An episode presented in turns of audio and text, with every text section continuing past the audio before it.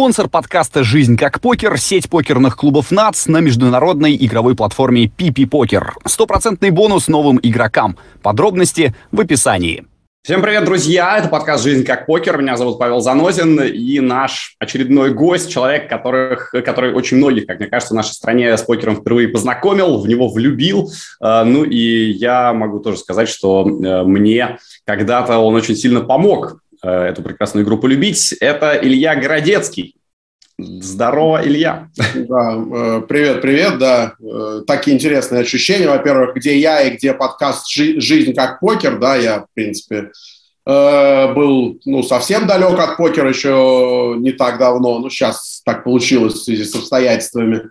Чуть-чуть стал поближе снова к покеру, но и вот с одной стороны вот такое ощущение, а с другой стороны все-таки вот с Павлом, по-моему, я ни разу не виделся, но, во-первых, слежу за ним по Фейсбуку, где он необычайно активен, а второе, ну, конечно, смотрел кое-какие э, твои репортажи, естественно, спортивные, и, конечно, вот ну, э, обычно люди моему голосу завидуют, а я, наверное, в какой-то степени, моему, потому что у тебя, конечно, вот то, что надо для для э, ведущего спортивных трансляций, я думаю, просто идеальный голос. Да. Супер. Встретились два комментатора, это называется. Это Отлично. Да. Ну, наверное, а, об этом тоже поговорим немножко. Ты знаешь, я, э, между прочим, тебе задавал вопросы на конференции на Sports.ru еще в 2010 году, когда ты ее вел. И, конечно же, вопросы были ужасно дилетантские. Я даже сейчас специально перечитал, что я у тебя спрашивал тогда, 12 лет назад. Но я отвечал. Да, ты отвечал. Ты вообще всегда очень вежливо отвечал, э, и ты был прям так э, профессором, который пытался вот эту вот э, несмышленную аудиторию погрузить в этот прекрасный мир покера. Ты там все разжевывал, очень классно было. Так что спасибо тебе большое за то, что тогда... У меня интерес, интересный тоже, ну, интересный такой был опыт когда я там вот отвечал на эти вопросы на Sports.ru, тратил на это ну, кучу времени, а тогда уже существовал сайт GPT Team, который я был э, партнером и совладельцем и так далее. И в какой-то момент вот э, мне в свое время, когда я был маленький, очень нравился, очень понравился такой писатель э, Джеймс Джойс, причем не его там всякие э, очень сложные произведения типа Улиса, а у него есть такой сборник рассказов, называется «Дублинцы». И все эти рассказы, они построены на так называемом эпифане, то есть когда, ну вот в русском языке нет адекватного перевода этого слова, но это как такое прозрение.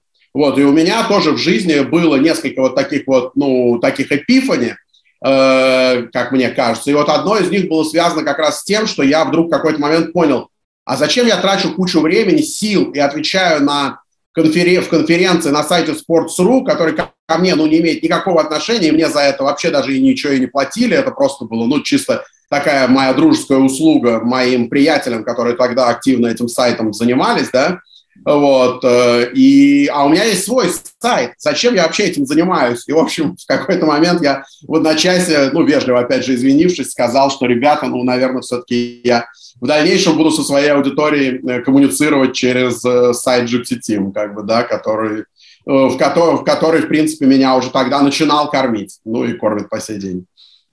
Э, слушай, ну тогда плавненько перейдем к тому, чем ты сейчас вообще занимаешься, потому что ты сказал, что от покера отошел, вроде сейчас немножко ближе подошел. Что сейчас э, для тебя главное дело? Ой, ну, на самом деле, действительно, сейчас как бы это снова, наверное, можно сказать, э, Gypsy Team. Ну, у меня всегда очень много всяких изменений и многое меняется в моей жизни. И так получилось, что в тот момент когда началась если хотите это слово потом уберете, да, э, вот, но я привык называть вещи своими именами. К сожалению, так получилось, что, ну, я не хочу особенно вдаваться в подробности, потому что это, что называется, не, не мое дело, но главный редактор нашего сайта, Gypsy Team, который руководил именно редакцией, и не только редакцией, он руководил и редакцией, и дизайном, и взаимодействием с технической службой по обновлениям сайта – Э, вот Сергей Сафронов, он принял решение э, покинуть нашу команду, и, соответственно, вот с 10 марта, то есть вот уже два месяца, я выполняю функции главного редактора Gypsy Team. Вот. Э, надо признать, что работа не пыльная, потому что у нас ну, великолепная команда, то есть я ну, это настолько для меня очевидно, что даже несмотря на то, что это выглядит как такое хвостовство, но тем не менее это такое хвостовство, э, по-моему, совершенно очевидно. У нас работают самые лучшие э, покерные журналисты не только России, но я считаю, что вот, например, э, ведущие наши э, авторы, это Михаил Савинов и Александр Еленский, они входят в число лучших покерных журналистов всего мира. Вот, поэтому, в принципе, руководить такой редакцией – это очень простая задача, очень легкий на самом деле хлеб, но все равно какое-то время это занимает. И на сегодняшний день, э, наверное, да, это основное э, занимает, ну, по крайней мере, это я считаю своим главным делом. А так у меня даже за последние годы было много всего. Я несколько лет проработал Э, Международной шахматной федерации, э, был руководителем онлайн-комиссии, потом э, главой онлайн-проектов, как-то это по-разному называлось. И официально я уволился из ФИДы, Международной шахматной федерации, как раз ровно год назад. Вот, ну, то есть довольно много внимания и времени, особенно во время вот первой волны пандемии я уделял вот этой деятельности – вот, э, был у меня, были у меня какие-то другие проекты. Ну, то есть, в общем, я все время стараюсь что-то придумывать. Вот, ну, кстати, последние, вот, наверное, пару лет э, больше занимаюсь как бы и собой, то есть мне немножко, я сам, видимо, немножко устал от этого имиджа э, такого уже дедушки, пенсионера, вот, и попытался как бы сам себя поменять, переломить в какой-то степени, ну, и как-то жизненные обстоятельства наложились. Ну, в общем, да, два раза в неделю стараюсь ходить э, по дорожке, плаваю в бассейне, играю в футбол каждую пятницу. Вот ровно мы закончим э, наше интервью, и я поеду играть со своими товарищами в футбол. Вот каждую пятницу стараюсь не пропускать. Вот сегодня в час дня матч состоится при любой погоде. Прекрасно. Не, ну слушай, какой ты дедушка? Тебе 40, сколько, 2, 43 года? 43, да, да но 13 июня как раз э, через месяц будет 44. Ну, 44, да, это... Я но ты знаешь, это же вопрос э, ощущения, и действительно у меня вот был такой период в жизни, э, который, ну, к счастью, миновал, когда я именно вот, э, ну, ощущал, ну, я не знаю, как сказать, то есть я действительно именно как-то внутренне ощущал себя э, ветераном, ну, дедушкой, понятно, это немножко лукавство, но да, и, в общем, у меня было такое период жизни не так давно, наверное, в 2018-2019 году. Вот, и, ну, сейчас довольно странно это вспоминать, но это во всем выражалось у меня, и даже чуть раньше там были кое-какие, ну, не то чтобы проблемы, но да, там какие-то там гипертонический криз там был, знаешь, там типа такого как бы. Ну, и... Это кризис среднего возраста, Илья. Знаешь, у меня не было кризиса среднего возраста, я сейчас могу это твердо утверждать, потому что очень у многих людей вокруг меня наверное, в первую очередь у женщин вокруг меня вот этот кризис есть. Обычно кризис среднего возраста говорят в приложении к э, мужчинам, но я думаю, что, может быть, в связи с эмансипацией, феминизмом и так далее, я думаю, что кризис среднего возраста скорее сейчас свойственен женщинам, вот именно моего возраста, да, то есть многие из них, как мне кажется, из тех, кто меня окружает, его переживают, вот, и сравнивая себя с ними, я могу сказать, что у меня вот, э, я обошелся без него, по крайней мере, тех ну, психологических проблем, которые характерны для кризиса среднего возраста, у меня, как мне кажется, не было. Но, опять же, со стороны виднее, может быть, кто-то их и замечал.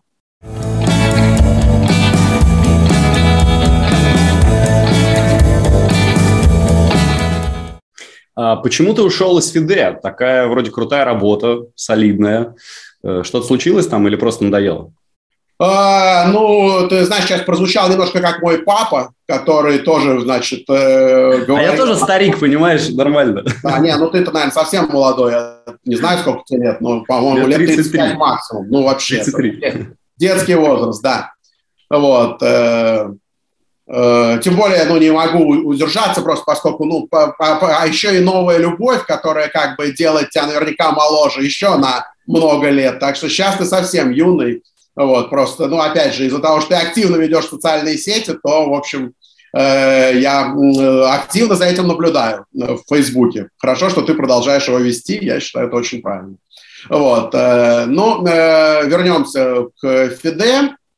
Ну, я не хочу ни в коем случае как-то там э, задеть э, моих коллег, э, которые, возможно, будут смотреть этот эфир, теоретически это возможно. Ну, скажем так, это было не мое. Э, я, я, я отвык работать э, в такой, ну, э, ну, я не знаю, опять же, как же так, чтобы никого не задеть, ну, скажем так, вот структура этой организации и э, структура управления этой организации, ну, она максимально далека от того, как я привык работать и от того, как я выстраиваю работу э, в тех э, структурах, в которых я могу как-то на процесс управления влиять. Да? То есть это максимально не похоже на Gypsy Team. Вот, э, достаточно высокий процент в организации, скажем так, совсем не мотивированных людей, которые работают не потому, что им нравится то, что они делают, не потому что им хочется это делать, а по каким-то иным причинам. Вот, взаимодействовать с такими людьми мне всегда было очень тяжело. Вот, потом, ну, опять же, я избалован, у меня нет э, руководителя. Э, уже с 2010 года, по-моему, когда я ушел из афиши. Вот. Э, и, и сам вообще вот ко мне относились, ну, как бы очень... Э, я бы сказал, тепло и с уважением к ТД, никаких проблем как бы не было, да, у меня остались прекрасные отношения и с Аркадием Владимировичем Дворковичем, которого я очень уважаю и э, отношусь с большой симпатией, вот даже... То есть это, я, я извиняюсь, уточню, это слова были не о нем, о том, что вот там все так это заскорузло и совково, если я правильно... Я не говорил заскорузло и совково. Э, скажем так, Э, опять же, ну, меня, э, как бы, ну, это молодец, это правильный подход к интервью. Скажем так, э, у меня очень были вот именно с Аркадием Владимировичем отношения были и остаются хорошими. Я даже вот был приглашен на его день рождения недавно, он отмечал 50-летие, вот, ну, это в марте было, но все равно с удовольствием еще раз его поздравлю. Но, скажем так, э, к той структуре, которую он выстроил э, внутри организации, скажем так, э, ну, было вообще, предыдущий президент ФИДЕ был Илюмжинов, а Илюмжинова там еще отстранили от должности, и вместо него был такой, ну, фактически руководил организацией такой греческий делец Георгиос Макропулос. Скажем так, ну, пришел Аркадий Владимирович просто на руины. Поэтому упрекать его в том, что он ну, не выстроил э, ту структуру и ту систему, которую я бы считал для себя, э, ну, про, которую я бы считал желательной, правильной и так далее, я не, не готов. То есть э, я не знаю, я не возьму на себя смелость утверждать, что кто-то э, с теми задачами, которые у, перед ним стояли, справился бы лучше. Да? Я бесспорно желаю ему победы, он сейчас выдвинулся на второй срок, Э, в конце этого года, по-моему, будут снова выборы президента Международной шахматной федерации. И понятно, что с учетом политической ситуации, то, что он гражданин России, по идее, в общем, для него достаточно существенное препятствие. Он, насколько я понимаю, единственный гражданин России, который возглавляет Международную спортивную федерацию. Но, конечно, мои симпатии в этих выборах целиком на его стороне. Я желаю ему удачи и победы. Вот. Э, то есть и очень сложные задачи у него стояли. То есть вначале было э, утрата, скажем так, коррупционного финансирования, которое было при предыдущем руководстве. Потом пандемия. Теперь э, в которой участвует страна, гражданином которой является сам Дворкович. То есть перед ним стоят очень непростые задачи, и к нему вопросов нет. Так, к той структуре, которая выстроена и функционирует внутри ФИДЕ, ну да, у меня достаточно существенные вопросы. И э, вот, э, то есть вот это вот еще необходимость постоянно, то есть вот я привык, ну, опять же, я, наверное, избалован, но я привык, что если я считаю, что для дела, которым я занимаюсь, нужно что-то сделать, то я просто беру это и делаю, или привлекаю людей, которые мне в этом помогают. А когда мне нужно для того, чтобы сделать вещь, которая мне кажется абсолютно очевидной, ну, несколько месяцев э, участвовать в каких-то переговорах, переписке, каких-то интригах, кого-то убеждать. Ну, убеждать в том, что э, дважды два – четыре, а что хорошее – это хорошо, а плохое – это плохо, но у меня просто нет на это ну, ни времени, ни энергии, ни желания. Вот. И когда я понял, что э, в значительной степени работа в ФИДЕ превращается для меня в такой просто источник э, такого стресса, а у меня на тот момент хватало стресса там в других областях моей жизни, и я просто решил от этого отказаться. При этом есть э, пара проектов, которые я реализовал, работая в Шахматной Федерации Международной, которыми я очень доволен. Самый, конечно, предмет моей гордости – это такой был проект «Checkmate Коронавирус», который, которым я руководил. Он проходил э, э, в мае-июне 2020 года, то есть в разгар пандемии, когда мы договорились и на всех крупнейших игровых шахматных сайтах в течение 30 э, дней, 24 часа э, в сутки, то есть круглосуточно, без перерыва, проходили шахматные турниры под эгидой э, Международной шахматной федерации. То есть это была такая объединительная... Вот если сравнивать, например, с покером, то это то же самое, что под одной эгидой проходили бы турниры на покерке, на покер старс, на пати покер и, например, на восьмерках. Что, ну, в общем, реально круто. Вот, и мы проводили вот эти вот турниры, э, причем там был элемент, э, скажем так, покерный. Почему люди с большим энтузиазмом играли в этих турнирах? Потому что призы получали не победители турниров, но иначе были бы одни и те же, как бы сильнейшие шахматисты мира, а призы получали случайные участники. То есть мы проводили такую жеребьевку, рандом такой включали, и, соответственно, даже проиграв все партии, ну, там надо было сыграть минимальное количество партий в каждом турнире, там три или пять, я уже сейчас не помню. Вот. И дальше, даже если ты все партии проиграл, тебе мог достаться очень неплохой приз от нас, как от организаторов, и, соответственно, это привлекало очень большой интерес.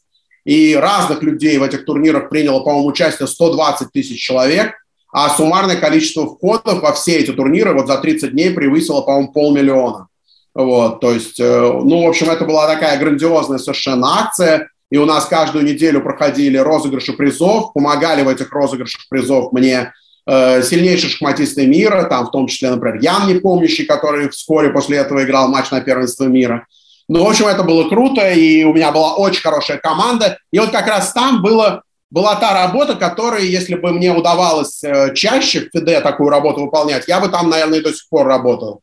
Мне выделили бюджет, и сказали, вот деньги есть, а дальше делай, что хочешь. Как бы. И я делал, что хотел, нанял несколько греков, у меня была в основном команда из Греции.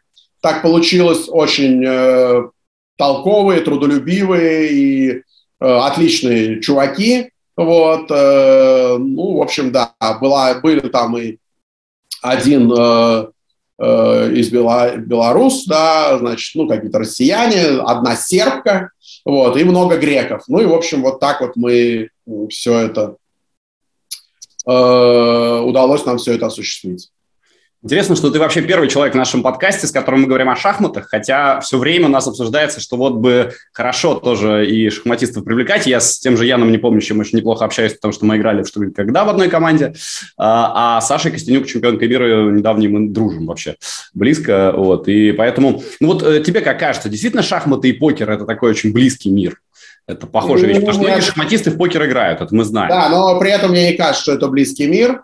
Э, я в свое время думал об этом. Э, что объединяет шахматы и покер, это, наверное, э, то, что ну, методы работы над своей игрой, как ни странно. Вот это главное такой объединяющий элемент. То есть и в шахматах, и в покере у тебя на самом деле всего было два метода работы над своей игрой, а стало три, причем и там, и там. Раньше можно было либо искать ошибки в своих, грубо говоря, партиях, либо изучать партии лучших э, э, шахматистов или игроков в покер э, в мире. Сейчас и там, и там появился третий метод, который фактически вытеснил первые два. Это работа с компьютером. То есть э, в покере это работа с солверами, да, а в, э, в шахматах это работа с движками. Вот. Но, в принципе, вот э, именно по тому, как надо работать над игрой, да, шахматы и покер, э, ну, в общем, похожи. Во всем остальном, ну, честно говоря, я вижу довольно мало сходства. И неудивительно, что мало кому из э, шахмат топовых шахматистов удалось преуспеть в покере. Это не только потому, что, ну, как бы не хватает времени, но еще и, наверное, потому что вот это вот такая вот врожденная несправедливость покера, да, что далеко не всегда выигрывает сильнейший, я имею в виду визуально, то есть на дистанции это все равно выигрывает сильнейший, но эту дистанцию э, очень сложно увидеть и постичь, да. И я знаю огромное количество игроков в шахматы, которые с покером не справлялись именно из-за психологической составляющей. Ну, просто как не смешно. Типа я играю хорошо, и чё? Да, да? И, и они из-за этого они просто не справлялись, ну, как бы с тильтом, называя вещи своими именами. То есть это огромная проблема, как ни странно, именно у шахматистов в покере, как мне кажется, что они просто, ну, они не могут мириться с этой несправедливостью.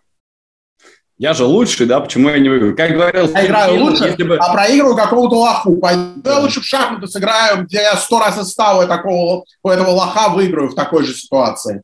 Как говорил Фил Хельмут, если бы везение не существовало, то я бы выигрывал каждый турнир.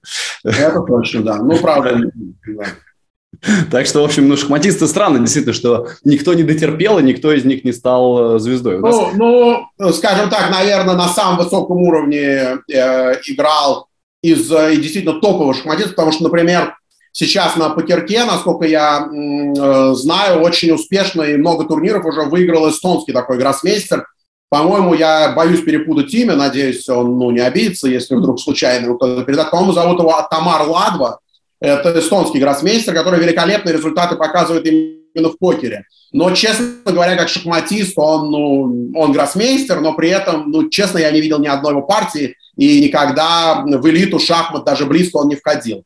А из тех игроков в шахматы, кто был на самом верху, ближе всех, наверное, к покерной элите подходил Александр Грищук, вот, но и сейчас он тоже... Ну, кстати, интересно, у него сейчас, к сожалению, в шахматы результаты снизились, вот особенно последние, наверное, там год-полтора. И кто знает, может быть, мы снова увидим его на самом высоком уровне в покере, потому что, ну, он, конечно, необыкновенно вообще яркий, талантливый, прежде всего, человек, мыслитель, я бы сказал так. Вот, у него очень нестандартное и оригинальное мыш, именно мышление. Ну и вот э, его такой ну, подход э, именно к интеллектуальной, скажем так, деятельности, э, в общем, он, э, наверное, позволяет ему добиться успеха, добиваться успеха и в шахматах, и в покере. Но, в принципе, таких примеров действительно немного. Э, тот же самый, вот, например, Петр Свидлер, восьмикратный чемпион России, мой тоже добрый приятель и талантливейший шахматист блестящий. Вот он, например, по-моему, в покер сейчас почти не играет и отдыхает от шахмат, играя в Hearthstone.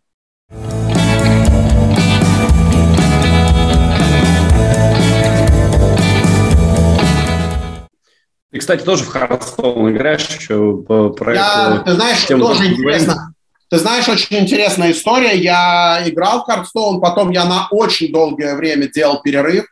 Я не играл несколько лет, и вот буквально пару месяцев назад я вернулся к этой игре, и сейчас, э, ну, я не скажу, что прямо гриндер, но довольно много играю. Вот э, э, как раз вчера сделал там новую колоду на охотника на демонов, и вот как раз даже с утра успел уже сгонять пару партий сегодня. Я просто совсем не в теме. Э, то есть, ну, Hearthstone – это же киберспорт. Один из, э, по-моему, там трех-четырех ведущих после Нет. Доты, Counter-Strike. Нет. Э, я, но ну, я всегда слышал, что вот Hearthstone тоже это вариант для тех, кто хочет карьеру строить в киберспорте. Нет? Может быть, но я уверен, что он не входит в 3-4. Ну, я могу судить по рынку букмекерства, то есть э, поставить можно, вот сейчас можно поставить даже там на Valorant, это игра, в которой играет мой младший сын. Вот, понятно, Counter-Strike. Counter-Strike и Dota, ну, в плане вот ставок и в плане интереса, это две такие махины, но я думаю, что дальше там идет, э, я не знаю, там LOL.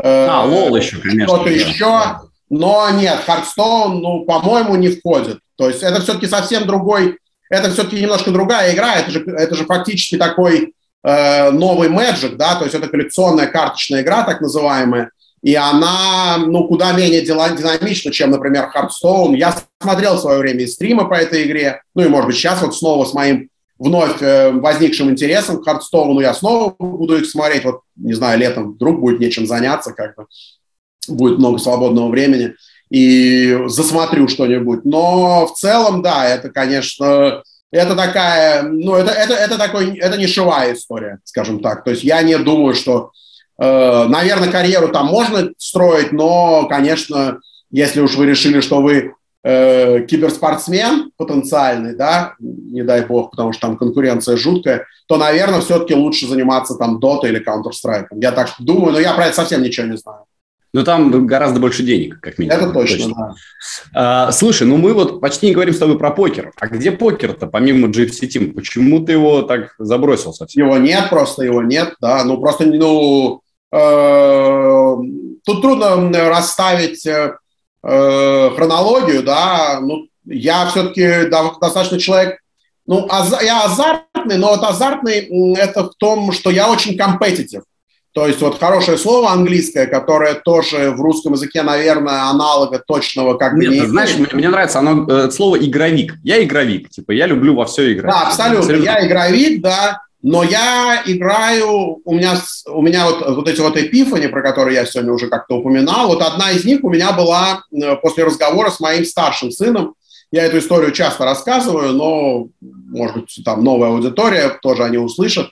Он играл как раз в Magic, это, ну, тоже типа Хардстоуна, тоже коллекционная карточная игра, но она играется, ну, грубо говоря, вживую, да, то есть... Э, вот, а, и однажды он э, ездил в какой-то клуб, ну, чтобы сыграть вот несколько матчей, ну, ему было уже лет, наверное, 14, 15, 14, наверное.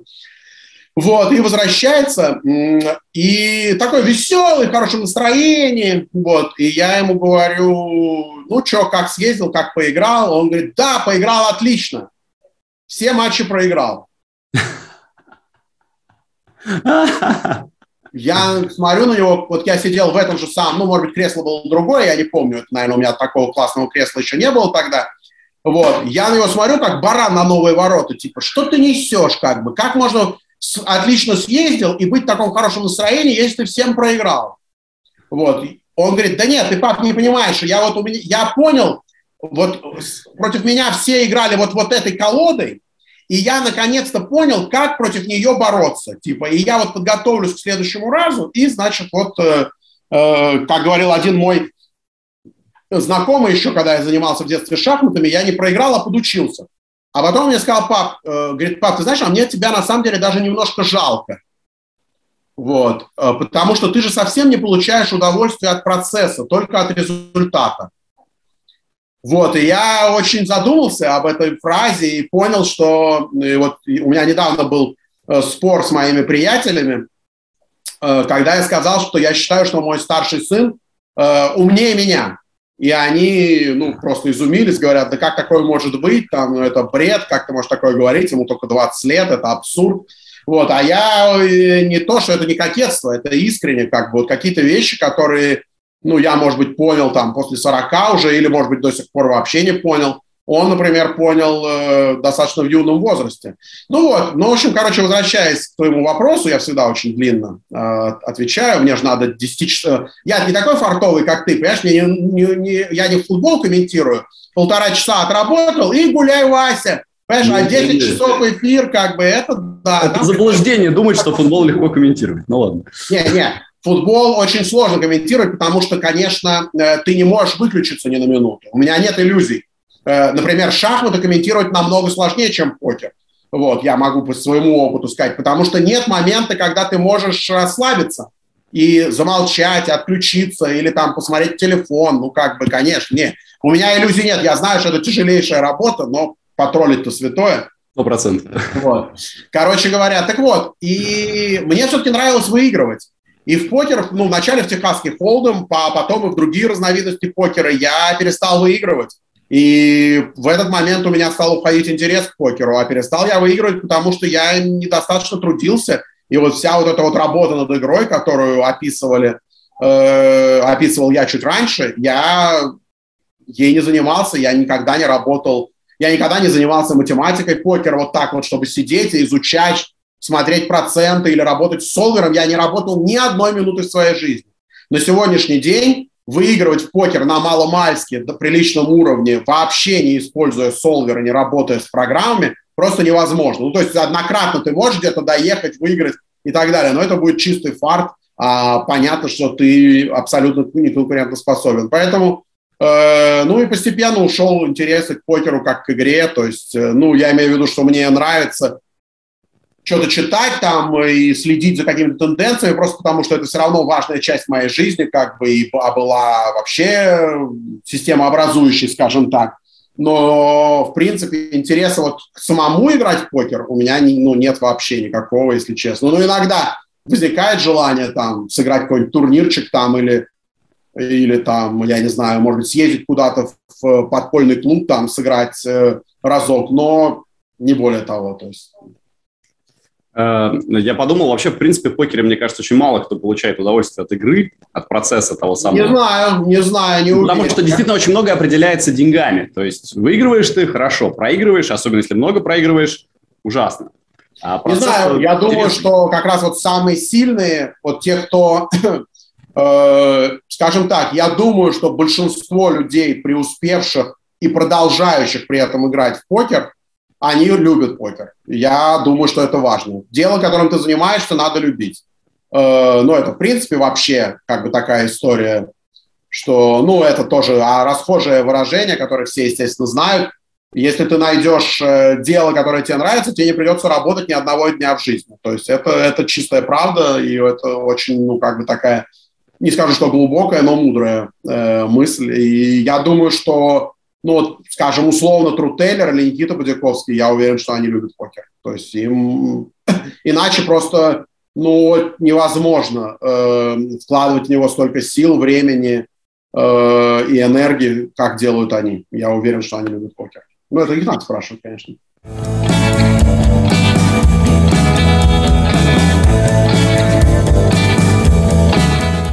Ну хорошо, играть это для тебя не то дело, вот, которое на всю жизнь, а комментировать неужели тоже нет? Потому что я могу сказать, что для меня комментировать это самое большое счастье, и когда я комментирую, я чувствую себя как раз нисколько не работающим, даже если это какие-то сложные матчи или турниры. У тебя с комментариями, как минимум, покера так же было или тоже не такая большая любовь? Как ни странно, похожая история. Похожая история в плане того, что мне нравится, если я что-то делаю, э, мне нравится делать это так максимально хорошо. И где-то несколько лет назад я помню, что для меня вот такой рубеж, когда я приближался к, э, к рубежу 40 лет, соответственно, это было вот 3-4 года назад, я начал чувствовать, что я э, больше не топ. То есть, э, ну, условно говоря, я, наверное, оставался лучшим э, покерным комментатором э, русскоязычным, но это не потому, что я был так уж крут, а потому, что других не было.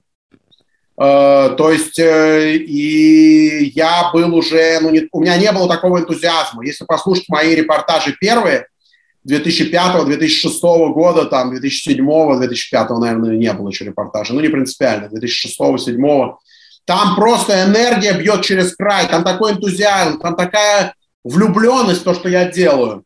Вот. А репортажи, ну, скажем так, ну, крайние, да, пос... крайне это Миша Семин любил почему-то это слово. Что? Нет, ты не можешь так говорить. Нет, последний, конечно, да. Я... Интересно, вот как вот, знаешь, что-то приходит, какое-то слово, и ты сам себя ловишь на том, что, блин, это непонятно, что это за какой-то, значит, э, этот э, э, какое-то, знаешь, какое-то подсознание, знаешь, как будто оно тебя захватило на, на секунду. Но видишь, я даже не, не успел его произнести, это слово, и сразу да. что? Да. Что я придумал шутку, что если бы Франц Бекенбауэр был суеверным, то он был бы не последним, а крайним защитником.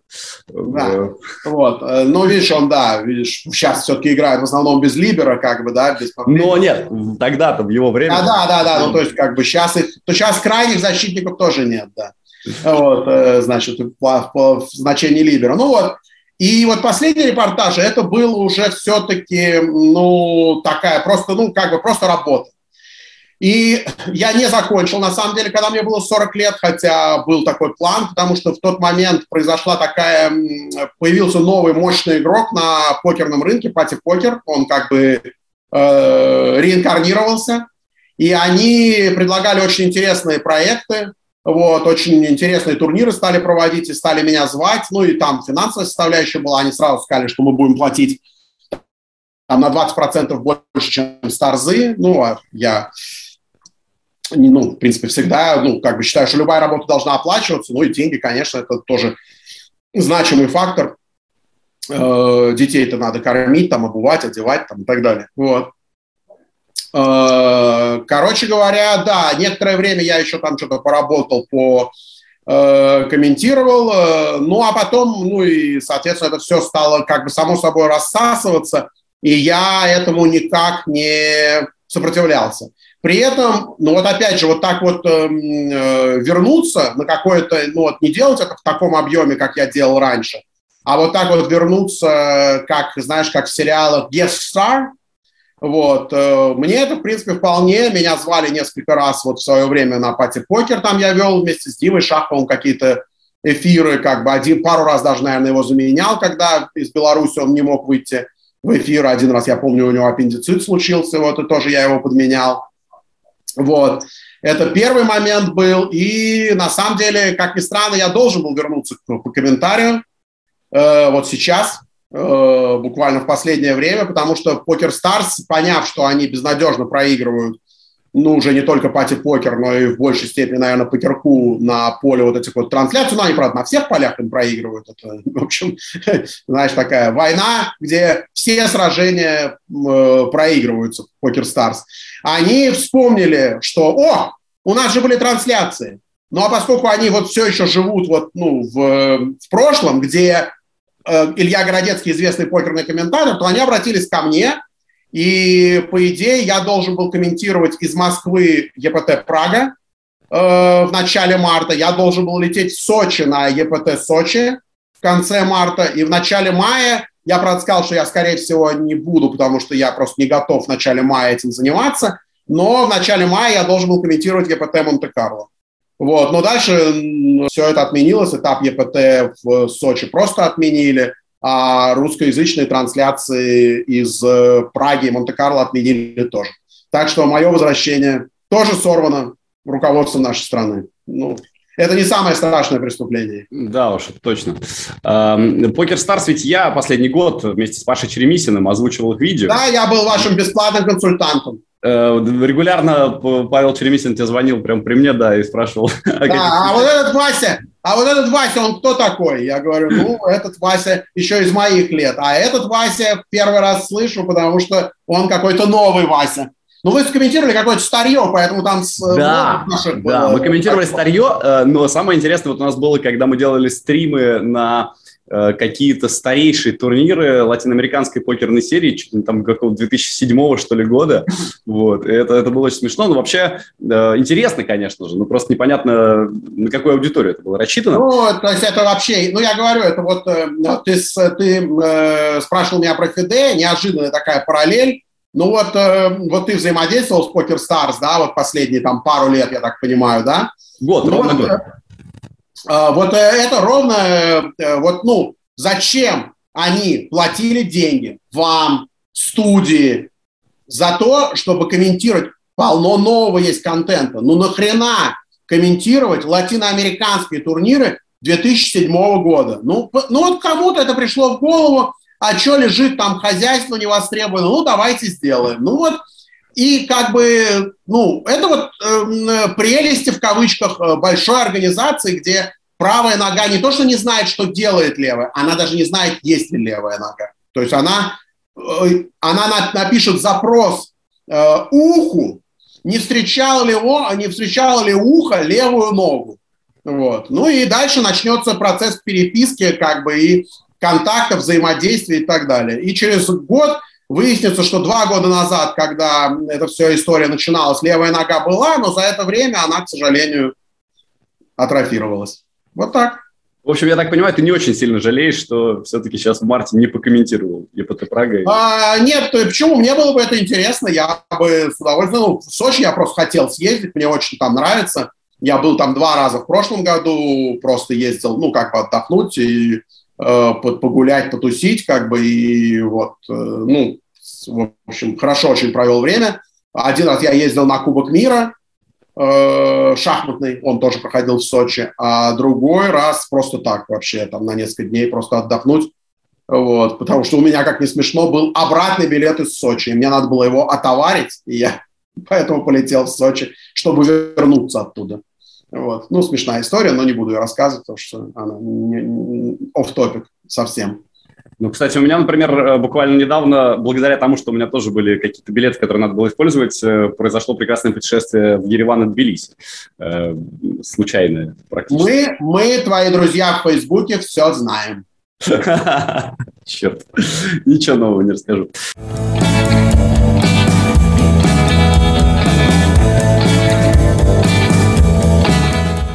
Слушай, ну ты ведь, кстати, в соцсетях не очень-то активен прямо скажем. Ты почти ничего не пишешь. А, да, никогда. Ну, ты знаешь, э, вот здесь извини, как бы, да, что у нас какой-то не, не такой, ну, я всегда сам старался как бы не интервью, а беседу, как бы, да, когда сам был в роли интервьюера, вот. Ну, вот ты знаешь, э, в этом смысле у нас, у меня и не только с, там, с новым поколением, но даже вот с тобой, ну, я, честно говоря, не, ну, я не, ну, мне всегда было очень сложно в соцсетях писать про какую-то, про свои какие-то личные дела и личную жизнь, ну, как бы, да, сто процентов, что это больше всего интересно, то есть я все твои фоточки, как бы, действительно смотрю и так далее, но я не готов писать э, в соцсетях про свою личную жизнь. Ну, просто не готов, как бы, да. А ты что, интроверт или нет? Не, я экстраверт, сто процентов. Я Нормально. готов обсуждать, я очень откровенно готов про свои какие-то личные дела говорить со своими друзьями там, и, то есть, но, но не в соцсети. Но, ну, не, но, опять же, это, ну, вот у каждого свои, как бы, да, то есть, э, э limitations, как говорится, да. Вот, соответственно, я э, писал, ну, я вот, ну, в Фейсбуке я делаю какие-то репосты, э, там, сообщений, которые мне близки, кажутся важными и так далее, какие-то статей или постов других людей и так далее. Я веду телеграм-канал э, «Разномастный огород», вот, подзабросил его последнее время, но опять же, потому что он все-таки планировался, я его открывал, наверное, году тоже в 2019 Э, да, в девятнадцатом точно, да, летом как раз. И я его планировал все-таки как больше покерные новости, да, а за ними я совсем перестал следить, и в какой-то момент там стало намного больше про э, шахматы, про спорт, про кино. Я хорошо, что я назвал его разномастный огород, как бы, то есть можно, в принципе, писать о чем угодно. Но в целом, в основном, там люди подписывались как бы э, ради покерных новостей, потому что я интересен именно этим людям. Соответственно, он не растет, там нет никаких там новых подписчиков, грубо говоря. Вот, поэтому я его тоже, ну, не так активно веду, хотя что-то там иногда публикую или репосты там делаю и так далее. Вот, но в целом, да, я, ну, как бы, поскольку я не очень э, э, стремлюсь, как бы, делиться с людьми э, мало знакомыми э, тем, что творится у меня в личной жизни. Ну, поэтому, да, я не супер активный. Но я, нет, я пользователь соцсетей, я э, постоянно, ну, то есть как бы, я, правда, не зарегистрирован в Инстаграме, но был период, когда я в Инстаграме отвечал за э, три аккаунта, при том, что у меня своего Инстаграма не было. Я отвечал за Инстаграм Фиде, потому что я был ну, руководитель, значит, онлайн-проектов я отвечал, ну, косвенно, скажем так, курировал, можно сказать, Инстаграм Gypsy Team. Ну, понятно, что были люди, которые непосредственно занимались, но э, контент, как бы, это моя зона э, влияния из акционеров. Ну, а сейчас, как бы, непосредственно то, что я выполняю функции главного редактора. И я очень активно помогал и занимался Инстаграмом э, э своей жены, Нют Федермессер, потому что в какой-то момент э, вот я с соцсетями, с ее соцсетями как бы тоже активно помогал, потому что, ну, моя экспертиза, скажем так, была востребована, потому что там были непростые тоже в плане пиара для нее какие-то периоды. Скажи, пожалуйста, а для тебя вообще популярность важна была, э, когда вот ты стал известным комментатором? Потому что, ну, известный комментатор без Инстаграма – это очень странно. А, ну, все очень просто. Это как раз... Э, э, а, ну, у меня очень много изменений. Но я как бы... Это странно прозвучит, э, но вот за последние несколько лет я очень сильно... Я не скажу, что я стал другим человеком, но я очень сильно изменился как человек. Не только там какой-то образ жизни изменился, да, ну, то есть представить раньше, что я вот ну, поеду играть в футбол, как бы, да, вот там интервью потом, а, и поеду в футбол играть. Ну, ну, я говорю, но я изменился, это вот изменения в, в образе жизни, они во многом связаны с изменениями которые во мне произошли. Раньше я был, ну, я, скажем так, я и сейчас довольно тщеславный человек и честолюбивый, но это ни в какое сравнение не идет с тем, что было раньше. То есть, конечно, если бы я в личном плане был бы тем, каким я был там 5-10 лет назад, э, я бы, ну, Инстаграм, блин, ну, я, правда, не умел фотографировать, сейчас получше. Раньше вообще не умел. Я даже не мог... Некоторые для этого нанимают специального человека, который ходит... Короче, я думаю, ну, человека нет, не нанимал бы, но я бы, я был бы, я бы Инстаграм, там все там и так далее. Потому что я, мне раньше очень нравилась вот эта популярность, известность и так далее. То есть, скажем так, гениальное стихотворение э, «Будь знаменитым некрасиво, э, не это поднимает ввысь», Э, я начал понимать э, смысл этого стихотворения на самом деле, я начал понимать вот, ну, может быть, 2-3 года назад и так далее. Сейчас я не буду кокетничать, я не буду говорить, что типа, ну, вот условно, когда я последний раз был в Сочи, э, я, там есть такой хороший очень такой кафе, ресторанчик, «Яблоки печем» называется. Вот, и я пошел туда завтракать, и э, когда мне официант, э, он мне говорит, что-нибудь еще, я говорю, нет, спасибо, счет. И он мне вместе со счетом принес э, брауни и поставил брауни, оно, кстати, было очень вкусно, и сказал спасибо за вашу работу. Вот. Конечно, мне это было очень приятно. И, конечно, я об этом помню. И кокетничать и говорить, что вот, ну нет, я бы предпочел, чтобы всего этого не было. Э, я хочу быть отшельником на необитаемом. Ну, это, конечно, ну, в большинстве случаев это, может быть, я до этого тоже поднимусь в какой-то момент, до такой, значит, э, э, не знаю, что приду к медитации, ко всему прочему, там, к уединению. Нет, абсолютно, я коллективное животное, мне нравится общение, я абсолютно экстраверт, а не интроверт, я не люблю быть один, ну, даже вот, ну, чисто физически находиться один в каком-то помещении и так далее. При этом э, ну, я абсолютно не стремлюсь к какой-то известности, популярности.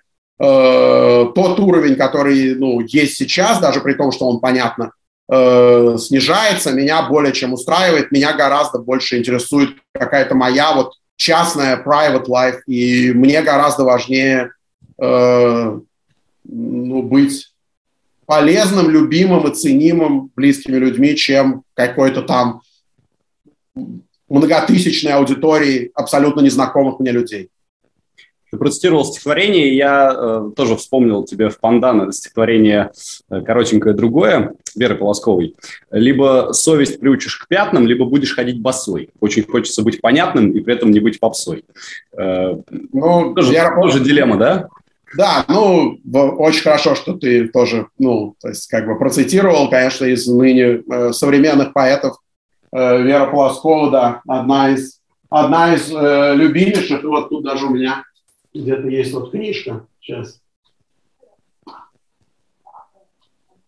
Вот. Вот есть. Причем, так, мне пора ее возвращать уже. Ну вот есть даже книжка вот здесь вот. Ага. Да, ага. рядом, рядом с Э, с, со столом. Вот, и да, и, ну, тоже вот практически вот, знаешь, есть вот какие-то вещи, которые объединяют. Ну, знаешь, вот интересно, э, когда ты пытаешься какие-то закономерности э, найти, вот, скажем так, э, из э, людей, которые мне наиболее э, близки, вот если взять, э, что их объединяет, все любят Веру Полоскову. Это тоже такой какой-то такой объединительный э, момент и так далее. И да, у нее есть прекрасные стихи, как бы, и, в общем, да. Мы с ней однажды даже делали спектакль вместе. Э, и вообще, ну, я к ней очень тепло отношусь. Она сейчас, она сейчас уехала. Да, она знаешь, сейчас Конкретно сейчас она на Кипре, поскольку э, моя подруга с ней вчера или позавчера там общалась тоже, пытается ее привлечь к одному там э, своему проекту, там, документальному фильму, в котором она надеется, что прозвучит голос э, Веры, но из-за того, что она не стремится возвращаться в Россию, к сожалению, скорее всего, это не получится.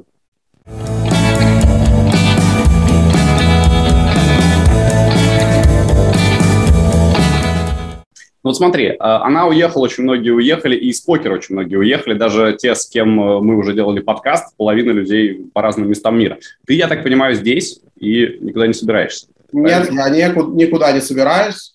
Э, неожиданный тоже, неожиданный тоже приведу пример, и даже сейчас попробую найти цитату, одну секунду. У меня часто вот бывают э, э, у меня э, по поводу разных людей у меня бывают э, споры, потому что, ну, э, мне вот, ну, в той среде, в которой я, э, э, ну, тоже часть моих вот каких-то знакомых, им, на мой взгляд, свойственен определенный, скажем так, снобизм. И вот один из людей, про которых я много спорил со своими, ну, даже близкими там друзьями, там, так и, э, это Дмитрий Нагиев. Я всегда считал, что он человек очень талантливый, вот, очень яркий, вот, э, и, ну, как-то вот, ну, тоже вот этот момент, наверное, может быть, я просто понимаю, насколько трудно делать то, что он делает, как бы, да, то есть и вот выполнять ту работу, которую он выполняет. И мне очень понравилось, он записал какое-то время назад э, коротенькое видео, я вот специально пока тут вот э, тянул время и нес всякую ахинею, я просто процитирую. Видео, оно длится там, наверное, меньше минуты, и там а я дословно его даже записал. Тем, кто спрашивает, где я, здесь я.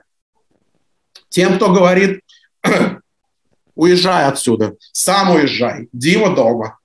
Ну вот, э, понимаете, ну, понимаешь, это вот как бы на самом деле очень важный такой момент. Извините, что я, так сказать, я очень сентиментальный человек, поэтому у меня иногда тут есть такие эмоциональные моменты, но э, мне это очень откликнулось, вот это, вот это слова, как бы, да, вот. Э, я у себя дома, э, это моя страна, я э, считаю себя патриотом России, и я не хочу уезжать, несмотря на то, что я считаю, что э, то, что происходит, и то, что делает наша страна, это чудовищно, и то, что происходит, это преступление прежде всего. Опять же, вот э, прорекламирую э, одно из самых лучших интервью и самых сильных Э, интервью, которые я смотрел за последнее время. Я, на самом деле, не так много смотрю и стараюсь вообще продолжать жить какой-то обычной жизнью и ограничивать себя, как бы, и ограждать себя от какой-то вот информации про войну, потому что она, ну, чудовищная и как бы разрушает, э, извините за пафос, душу. Но, в общем, я смотрел великолепное интервью с умнейшим абсолютно человеком, э, политологом, социологом Юдином, это великолепный совершенно такой, э, э, великолепное интервью делает моя, моя ну, подруга Катя Гордеева. Мне вот, кажется, как... что каждый человек, вот, с которым я разговаривал за последние два месяца, говорит Юдин, Юдин, Юдин. Каждый. Да, это умнейший человек. Э, я, причем, честно, у меня даже такое было, мне даже стало немножко, э, ну вот, ну как сказать, не знаю, он 83-го года рождения, то есть он совсем молодой человек. И я, конечно, блин, ну на какой же умный чувак, насколько же он, ну, объективно просто, ну, на несколько голов там умнее меня, например, больше знает, глубже понимает какие-то процессы, по-другому видит, и при этом так, с таким достоинством, спокойствием и умом все это говорит. Но это, конечно, производит впечатление. Так вот, я хотел сказать, вот его интервью, оно даже называется так. Это диверсия против России. Вот, то есть власти, которые находят, власти России занимаются, ну, они совершают диверсию против моей страны. Как, вот, э, ну, при этом э, э, единственный вариант, при котором я покину Россию, это если будет реально угроза физической безопасности, как бы понятно, что я не хочу оказываться за решеткой, например, а поскольку вот эта атмосфера э, ненависти, злобы, она отравляет всех жителей, поэтому, к сожалению, это приводит к тому, что люди начинают писать доносы. Э, на меня они пишутся регулярно, причем люди э, с гордостью об этом сообщают.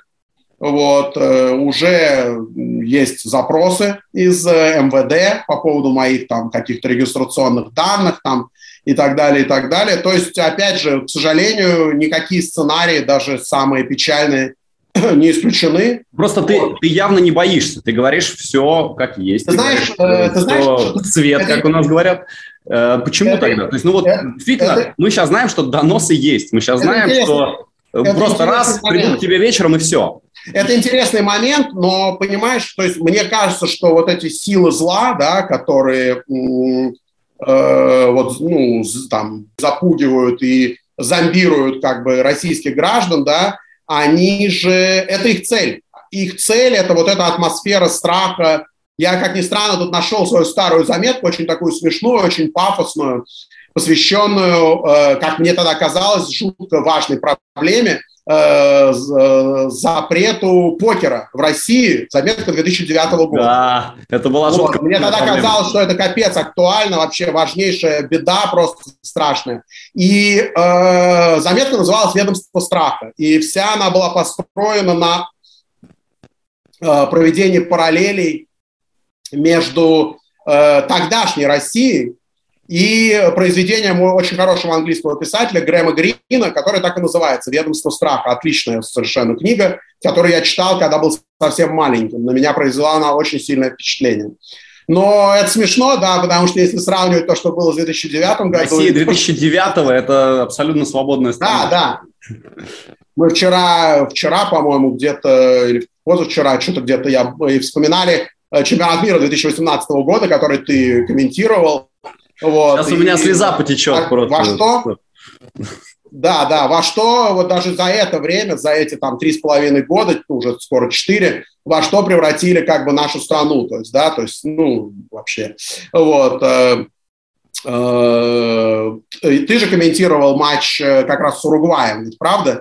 Да, это был я увы и ах. Да, да, ну, опять же, при этом, э, ну, э, там я помню, что ты подвергся тоже, как это называется, этому канцелингу. Я могу этого, сказать, что это было страшно. Э, не знаю, этого эфира. Ли, вот. И, наверное, что-нибудь подобное когда-нибудь, но на протяжении трех дней я чувствовал, что я самый ненавидимый человек в стране. Это было очень, очень интересно. А, при, при, ты, ты знаешь, ты, ты знаешь, э, ты знаешь, это интересно. Ну, это как бы сейчас мы вернемся к твоему вопросу, как часто у меня я как бы растекся мыслью по древу. Э, я думаю, что это был далеко не самый удачный твой эфир, как бы я его тоже слушал частично. Я так так вот, тоже думаю, естественно. Но при этом, да, э, при, при, при этом, конечно, то, что происходит, э, как бы, скажем так, люди, если бы люди понимали, насколько чудовищно и насколько разрушительно для объекта их э, вот, ну, этого канцелинга, как сейчас называется, да, или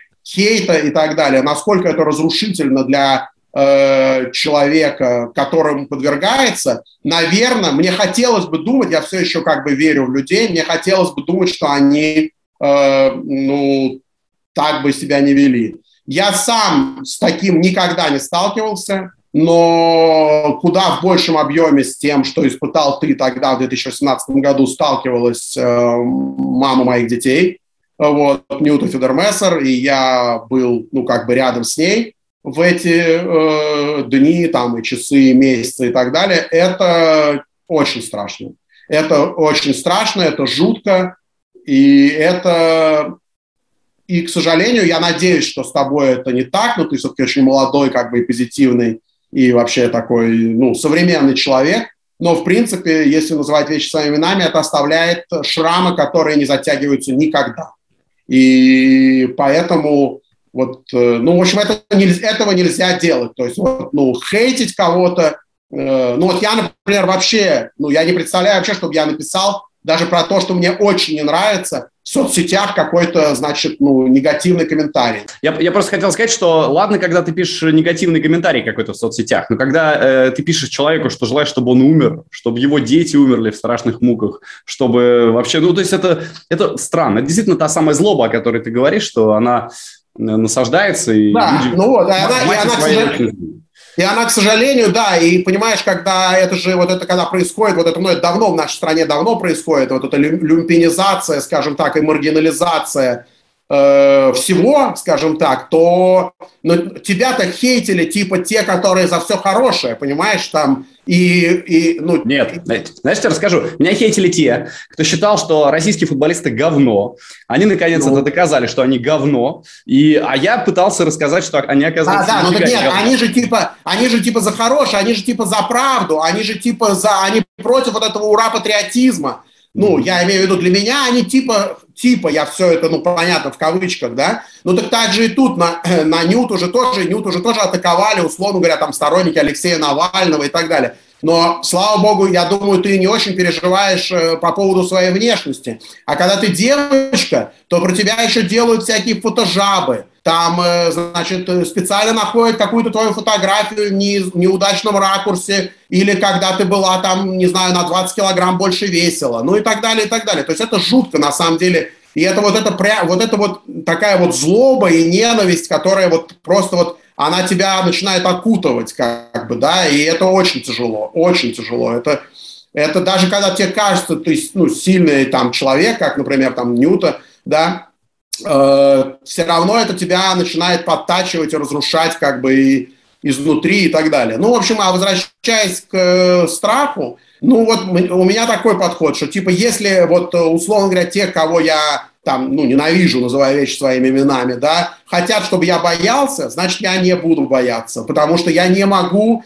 э, им, сказать, подыгрывать, грубо говоря, да, при этом, конечно, я совершенно, поскольку мне хочется считать себя э, там истинным либералом, людей, которые каким-то образом э, соблюдают вот эти вот навязанные абсолютно лживые правила игры и там э, помалкивают, грубо говоря, я абсолютно их не осуждаю, и опять же есть великая фраза э, э, Фазиля Искандера, что, ну, я не помню дословно, можете найти, уважаемые зрители, э, она звучит что-то так, что в, в подлые времена для того, чтобы э, не, не становиться под лицом, не нужно проявлять героизм. Нужно просто не становиться соучастником подлости. Вот и все. То есть, как бы, Э, просто ну, не обязательно делать то, что делает э, Сергей Корякин, да, например, потому что это действительно просто ну, тошнотворно, омерзительно и, и,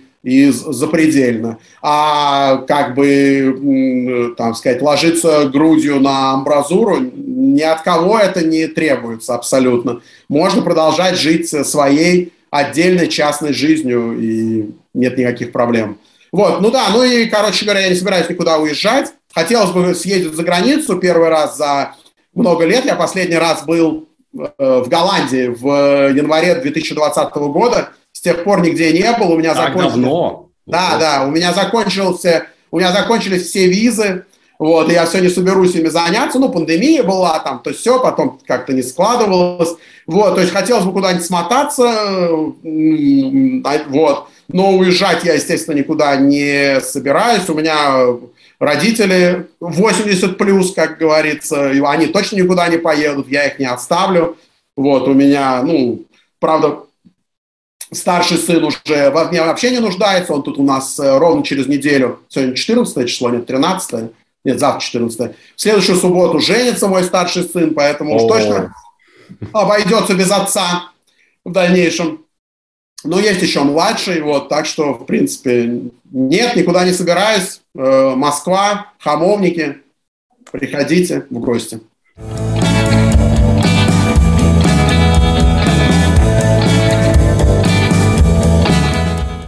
Слушай, вот по ходу твоего этого прекрасного ответа длинного у меня возникло там как минимум три ответвления, которые я бы хотел э, продолжить, но чертовски мало времени. Поэтому давай о самом главном из этих ответвлений я спрошу э, про жену, потому что ты сам ее уже несколько раз упомянул за наш разговор. Нюта действительно занимается выдающимся делом. В любом случае, ну вот она же делала все это время какие-то безумно сложные с психологической точки зрения вещи.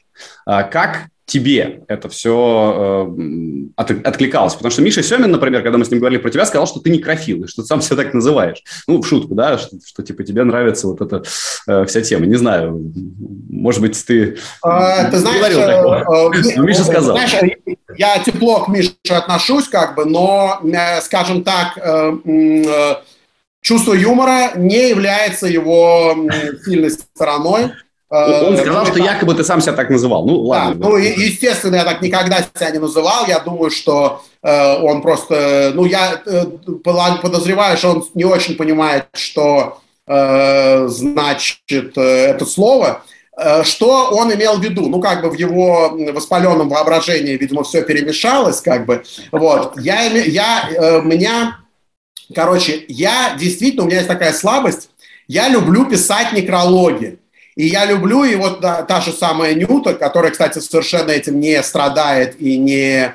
Э, и у нее этого совершенно нет. Она много лет меня троллила, что если вдруг я ни с того ни с сего, ну там, в, в середине дня ей что-то пишу, это значит, что кто-то умер. Вот. Э, но некрофилия – это несколько другое. Ну, просто Миша, он как бы много каких терминов значения не знает. Вот. Э, ну и, видимо, с этим у него тоже как-то не сложилось. Вот. Э, но опять же, что, касается жизни там, и работы Нюты, опять же, ну да, как, э, я э, глубоко уважаю то, что она делает, и действительно э, это, ну, понимаешь, на самом деле вот хосписы и паллиативная помощь, это же не про смерть на самом деле, это про жизнь до конца. Э, про достойную жизнь до конца и про сохранение э, человеческого достоинства и каких-то принципов э, и того, чтобы позволить человеку оставаться человеком, даже когда он неизлечимо смертельно болен. Вот. И, конечно, во-первых, этим занималась еще и до Нюты моя теща, с которой все-таки тоже мы прожили рядом очень много лет, да, то есть она умерла в 2010 году, а мы с Нютой ну, наши отношения начались в 2000 году, то есть 10 лет как бы мы все-таки были, жили по соседству, как бы и общались постоянно и так далее. То есть, э, ну и да, я, конечно, полностью разделяю и поддерживаю вот эту философию, и поэтому, естественно, старался всегда, ну, как бы помогать и организационно, и финансово, там, и как, как, как, как, как, как только можно было помогал. Это очень тяжело, мне кажется, когда все время э, ну, жизнь близкого тебе человека посвящена... Знаешь, тому, э, ты знаешь, что опять же, это лучше говорить об этом э, об этом лучше говорить с Ньютой, но вот она сама, я думаю, скажет, что ей стало гораздо тяжелее, когда вместо умирающих людей э, и э, их э, близких она стала гораздо больше общаться с э, чиновниками и с э, руководителями психоневрологических интернатов. Это тяжелее, потому что, в принципе, те люди живые, но они умирают. А эти люди притворяются живыми, но они давно мертвые. И я думаю, что это намного тяжелее. Хорошо сказал. Хорошо сказал. Э, тогда я сейчас спрошу все-таки про свадьбу сына. Черт возьми, вот у тебя сын женится. Э, у меня дочке 6 лет скоро будет, и я понимаю, что, наверное, скоро когда-нибудь тоже будет этот момент. Но ну, ты в этот момент чувствуешь себя реально старым или чувствуешь, что ты сделал что-то большое дело, вот вырастил такого парня классного? Какие у тебя ощущения? Не, вообще, честно говоря, я, по-моему, не знаю, Э, думаю, надеюсь, что его невеста, ну, как бы не обиделась, но мы тут с ней как раз общались несколько дней назад, и я ей сказал, что я вообще, честно говоря, не понимаю значимость этого события. Я и к своей свадьбе так э, относился. Э, вот, мы поженились, когда у нас уже сыну было полгода, ну, просто потому что все уже как бы, ну, ну типа, а чё, чё, типа, не женитесь? Ну, и мы, особенно мои родители, ну, и мы поженились так и тут. Они давно вместе встречаются, по-моему, с 16 лет, как бы, вот, живут вместе с августа. Я не понимаю, для меня штамп э, в паспорте абсолютно ничего не меняет, поэтому я никакой значимости этого события э, не вижу. Вот когда мне мой старший сын, он мне обещал, он геймдизайнер, давно уже работает по специальности, ну и учится на геймдизайнера и работает – и он э, еще лет пять назад, когда он этим всем увлекся, он мне сказал, что к 30 годам он разработает три гениальные компьютерные игры, вот, и я полностью перейду на его иждивение. Вот. Э. И вот когда это произойдет, тогда я оценю значимость того, что я э, значит, сделал, поучаствовав в его рождении. А пока, ну, господи, ну, женится, ну, отлично, хорошо. Ну, так, подожди, ну, пока свадьбу, свадьбу кто оплачивает, ты или он? А свадьбы никакой не будет, они просто распишутся, а потом там э, позавтракаем вместе. Ну, вот, я говорю, вот такой прагматичный, прагматичный подход. Вечеринки у Децела дома э, собрались все девчонки и парни района, такого не будет. Ну, понятно. Хорошо, э, тогда просто желаю хорошо позавтракать вместе и с... Спасибо. Как это? это называется, знаешь, как э, невестка, да, мне кажется? Э, или, или По-моему, да. По-моему, Что-то в этом да. роде. Но русские названия родственников, они очень-очень странные. У нас есть такая традиция, гость, который был в этом подкасте, задает вопрос гостю, который будет в одном из следующих, и мы будем общаться с Дашей Крашенинниковой совсем скоро. Может быть, ты знаешь такую девушку. А вдруг у тебя есть к ней вопрос? Неожиданно, надо было подготовиться. Ну, я все равно не смог, потому что я не знал, кто у вас будет следующим гостем. Она в Бразилии живет, она играет там онлайн. Я знаю, да, я знаю. Ну, надо что-то, надо что, надо что-то про Бразилию, конечно. Ну, да, ну нет, просто, ну, э, вот, ну так вопрос, ну банальный, но я говорю, я не в состоянии так быстро. У меня вообще плохо с фантазией, поэтому мне так быстро что-то придумать всегда очень сложно. Какое главное отличие жизни в Бразилии от жизни в России? Вот такой вопрос я бы ей задал, как бы, ну, и, в общем, э, какое именно вот главное отличие? Вот, ну, то есть вот одно, вот чтобы она назвала, вот что для ее, для нее вот самое, так сказать, э, большое отличие. Ну, вот как-то так, наверное. Класс. Я был в Бразилии три недели на Олимпиаде в Рио. Могу сказать, что там есть океан, и это сильно меняет жизнь людей. В да, наверное, наверное. Да, я, кстати, вот один из немногих вот именно регионов, где я хотел бы побывать. Я вообще, как ни странно, несмотря на то, что я много в жизни поездил, я никогда не был большим любителем путешествий. Мне как бы и дома хорошо. Вот, но вот в Латинскую Америку я бы съездил, конечно. Ну, может быть, даже там Перу, Чили – даже, наверное, может быть, как ни странно, поинтереснее, чем Бразилия. Но все эти страны, в принципе, очень интересные. Вот я недавно узнал, что мой школьный еще друг, э, вот от всей этой истории, которая происходит у нас и в Украине, он уехал, короче говоря, в Буэнос-Айрес.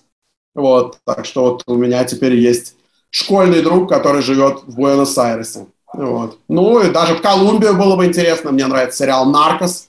Вот, так что, в общем, Колумбию тоже интересно было бы посмотреть. Мой лучший друг э, сейчас тоже уехал в Южную Америку и проезжает все страны насквозь э, и дописывает книгу про континент. Вообще там интересно, это правда. Очень это очень круто и вообще очень здорово, когда люди вот так вот э, способны. Вот у меня есть такая слабость, с которой я по мере сил тоже борюсь, человеческая слабость. Я очень, ну, боюсь, не знаю, боюсь, может, плохое слово, не решаюсь пробовать как бы что-то новое и как-то резко что-то менять в жизни. А вот э, умение вот так вот э, совершать такие вот резкие действия, оно, это, очень, это очень крутой навык, очень полезный, классный и важный. Может быть, тоже, говорят, в 40 лет жизнь только начинается, потом в 50 только начинается. Так что, надеюсь, у меня еще есть время и э, что-то в этом смысле тоже изменить в себе. Очень классный разговор получился. Наверное, впервые у нас э, гораздо больше про жизнь, чем про покер, но э, не зря подкаст называется именно так. Илья Градецкий сегодня был у нас в гостях. Спасибо огромное. Илья, дико приятно было поболтать. Да, спасибо. Хорошего дня. Да, Друзья, ну вы, как всегда, подписывайтесь на наш канал, ставьте лайки, вот это все. Я тоже ненавижу говорить эти вещи, но э, наши редакторы объясняют, что очень важно их произносить. Поэтому ура! Да, говорят, что это работает и что это важно. Мне тоже все время указывают, что я недостаточно это делаю в наших видео на канале Gypsy Team.